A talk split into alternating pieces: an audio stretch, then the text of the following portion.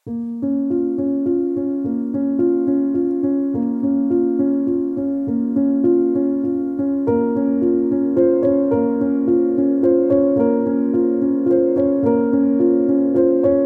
家好，欢迎您收听第四十六期的设计成熟播客，我是公子怡。嗯，在这一期我会聊一聊设计专业相关的一个问题。呃，我最近在做一些保险配置相关的设计和研究，因为我日常的工作有很大一部分也是去做用用户的需求的分析，然后去做呃保险的承保和理赔的一些环节。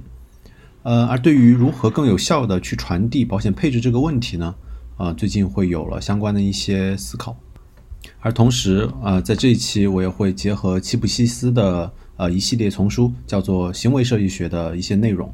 去谈一谈如何去呃设计一个可以积累的而且可复用的对于复杂问题的有效的表达的方式。而我主要引用的这本书的作者是齐普西斯，他是斯坦福商学院的组织行为学的教授。而行为设计学这本书，我觉得对于我们现在特别是在互联网行业从事的设计师来说，它其中的内容是很有参考价值的。那么，首先第一个问题，保险配置的挑战是什么？呃，因为给予给予我们非常多的不同的用户去传递他应该配置什么样的保险，这本来就是一个非常复杂而且又抽象的问题。而比如说我们现在的要去售卖一个医疗险的一个保险产品，它的售卖方式其实是要用用户去理解四层的概念，分别是用户需要先知道我需要保险。而第二层需要理解的是，我需要保险中的健康险，因为健康险其实是保险的这个类别中的包括寿险、意外险等等其中之一。而用户要理解的第三层就是我需要健康险中的医疗险，因为在健康险中又分为报销型的医疗险和给付型的重疾险。而用户需要理解的第四层，要做下单之前的决策就是我需要众多医疗险中的某个这个产品，我我们推荐给他的这个产品。所以，嗯，在这个用户的理解的路径下，要要用户理解这四层的概念，并且最后做出下单的决策，本来就是一个非常漫长而且困难的事情。而且与电商类的产品不同的是，用户假如看到了是一个，比如说是一件褐色的带领的一个外套，他会很自然的就能想象到自己穿着着这个褐色的带领的外套的场景。比如说，在办公室中穿着，或者是在街道和朋友行走的时候穿着。这也就是说，用户看到实体的商品的时候，他会很自然的去联想它在实际的使用场景中，呃是什么样子的。而这个使用的想象是具体而又直接的。但是虚拟产品不同的是，用户没有办法去能够直接的看到具象的某个。待选的一个商品，那么用户也就很难去想到自己在购买它之后的一个体验到底是什么样子。而且，保险产品这类金融产品不同，和其他的虚拟产品不同的是，呃，其他的虚拟产品，比如说像网课或者是游戏中的装扮，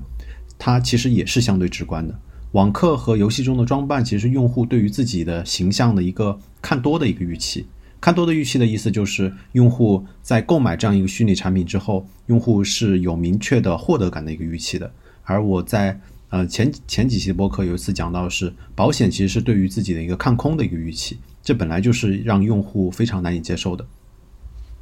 呃，那么第二部分我想讲的是行为设计学的一些相关的一些概念。当我考虑到上面的这些问题之后，这不仅是我考虑到的问题，我们在保险领域的相关的设计师其实都会面临这样的问题。用户需要理解非常复杂的保险的概念，而是而能够理解少或者是愿意理解保险概念的用户，呃，永远都是在少数的。我们如何能够去传递更有价值的保险相关的信息，能够影响到用户的行为和决策，其实是。嗯，复杂金融产品相关的设计师每天都在思考的问题。而齐普西斯其实在行为设计学这他的第一册，也就是呃这一册的别名叫做《如何让创意更具有粘性》这本书中，提出了我觉得比较好的六个概念。呃，能够这六个概念能够让用户能够更好的接纳一个产品或者是一个创意。我我后面也会去试图通过呃这本书中的提的六个方向，看能不能找到能够。解决和优化我上面提到的在保险配置这样一个传信息传递的环节中面临的问题。在书中，作者提到的给予创意需要注意到的六个概念是：嗯，简单、意外、具体、可信、激发情感和并且具有故事性。这六个概念肯定都是比较抽象的，我在后面会试图再做进一步的拆解。在传统的保险配置的表达思路的嗯思路中，是售卖者讲述的是保险。再到健康险，再到医疗险，再到个险的这样一个预期，而我首先想做的，也就是能够去试图引起用户的共鸣，去激发用户的情感，也就是它上面提到的第五点。首先，我想试图做一层情感的一个转移，让用户看到一个一段话或者是一个创意的时候，能够让用户激起情感。西斯在书中举了这样几个原则。首先，用户会更加倾向于向个体投入情感，而不是向群体投入情感。书中也举例特蕾莎修女曾经说过的一段话：“如果我看到的是人群，我绝不会行动；如果我看到的是个人，我就会行动。”其次，激发情感可以是与自己的利益相关的，去讲清楚这件事与自己有什么关系；又或者一件事能够成就他人，并且能够让自己更具有身身份认同的这样一件事情，也能够更加激起用户的一个情感。那么反观上面的我们前面提到的传统的保险的售卖方式。从保险到健康险，再到医疗险，再到个险的一个概念的一个理解，这既不是在讲述个人的故事，也与用户无关，也很难说，呃，让用户有身份上的认同。那我们审视一下西斯提供的这个工具箱，这个工具箱里比较能够适合保险配置概念传递的这样一个工具，也就是让用户能够感觉得到保险的配置和自己的利益是有关的。那么，其实利益、财产和风险是三个三个同义词的不同的表述，而人生的风险和保险的关系的讲述是更加能够让用户理解和自己的关系的一个方式。那么，保险的配置建议其实是可以这样去转移：嗯，保险是对于人身风险的一个保障，让用户不至于因为风险而丧失基本的追求好生活的一个权利。那么，人生会面临可穷举的四大风险。分别是高额的重病的医疗费用，因住院导致的无法工作的损失，生活中无法避免的意外事故和不幸去世给家人留下的贷款的负担。那这四个风险的讲述会让用户首先上首先有情感上的一个波动，用户可能会在想象这四个四种风险在发生之后具体的生活会变成什么样。那么接下来要做的就是更好的让用户产生认同。那么用完西斯前面提到的第五点，也就是呃激发情感这一条之后，我分析下来可以用第三条，也就是具体这样一个工具去帮助用户记忆。那听或者是看到这里，大家可能已经很难记得我上面提到的四大风险分别是什么呢？这是因为纯粹的语言讲述很难给听众或者是用户很好的一个记忆的图示，而具体这样一个原则就能够比较好的解决这个问题。蚂蚁森林之所以会比其他的很多的公益项目都要成功的原因之一，就是参与蚂蚁森林并且成功种树的用户是有明确的预期，是能够真真实实的在沙漠中种下一棵属于自己的某一棵具体的树的。而西斯也会这样去阐述：具体是给新手的，抽象是给专家的。我们或多或少的都是对某一个领域有相对的了解，所以平时熟悉了相对抽象的表达。但是我们要向用户传递一些信息的时候，是要试图去找到相对具体的表达的，而直接的给上面提到的人生的四大风险去找到具体化的表达，其实会带来不好的影响，因为负向的图示会让用户产生比较反感或者是拒绝与你对话。那么，呃，比如说高高额的医疗费或者是无法工作的收入损失，这些风险的确是存在的，但是用户是并不想接受的。那么，对于这一类相对负向的一个具体化的表达，我想能够用到的方法，也就是设计经常用到的方法，就是信息的可视化，去通过相对抽象的一个图像进行进行可视化的一个表达。嗯，举个例子，可以是传递的方式可以是这样：呃，四个四种类型的风险在界面中会呈现成一个整体的一个抽象的图形，而这一个图形是由四个部分组成的，比如说像四个三角形拼合成的一个矩形。而这样一个拼合型的一个图形的好处是，一方面能够给到用户面临风险的心理完形的一个暗示，因为矩形对于大多数用户来说是一个相对完整的图形，所以在用以前的语言描述的时候，呃，用户可能会产生疑问，除了这些风险，那可能还有什么样的风险？但是在用可视化表达的时候，这类风险就会得以消除。这类图形传递的信息就是这四大类的风险组成的图形，就是人生会面临的全部重大风险的一个分类。而其次，假如用户呃每一个人的保险的配置进度在这样一个图形中用另外的颜色或者是相对应的面积呈现的时候，边界感和预期会有更强的一个显示，用户会有更强的一个预期来理解。用户自己的哪一类的风险已经得到了很好的覆盖，而哪一类没有，这样就能够基本解决抽象问题的一个具体化和用户理解的一个问题。哎，在这里我想引申一下关于数字世界的一个概念图示的一个问题。其实比较而言，在保险领域经常看到的，呃，用户可可视化或者是让辅助用户理解自己的保障进度或者是保障水平的一个呃一个概念是经常能够看到的保障的分数，但是。呃，我想引申讨论的是，保障的分数并不是一个很好的能够便于用户理解的一个概念，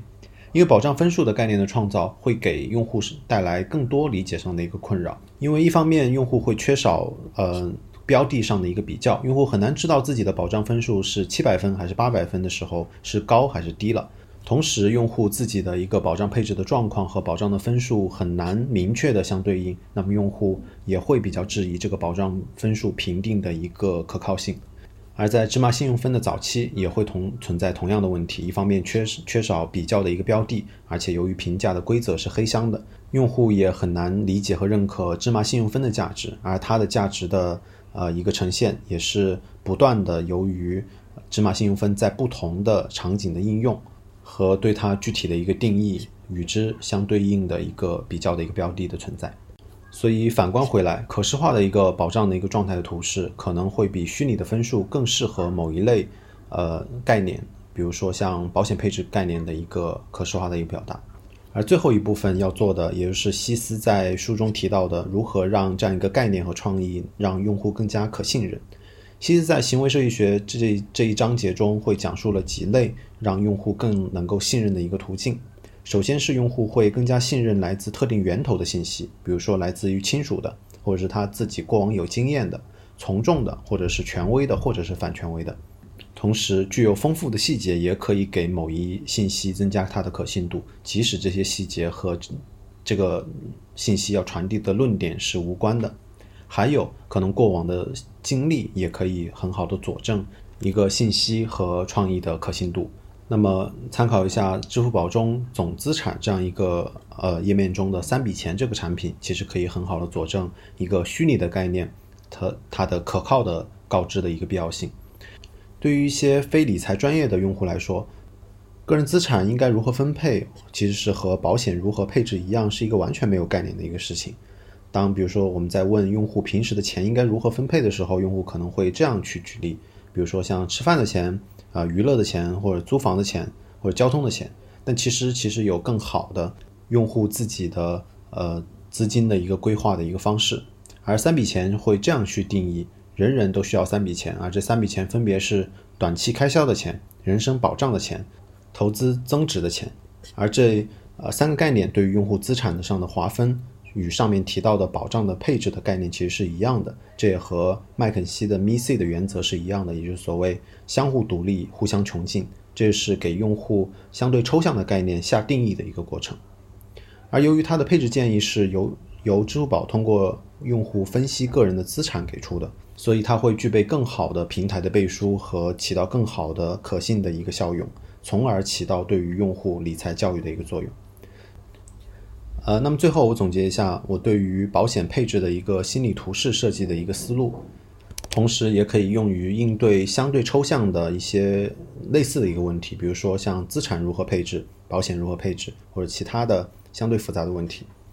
我会试图用行为设计学的相关的一些概念和设计方法来去解决这一类要做复杂信息传递和影响用户行为的这一类的问题。它们分别是。简单、意外、具体、可信、激发情感，并且有故事性。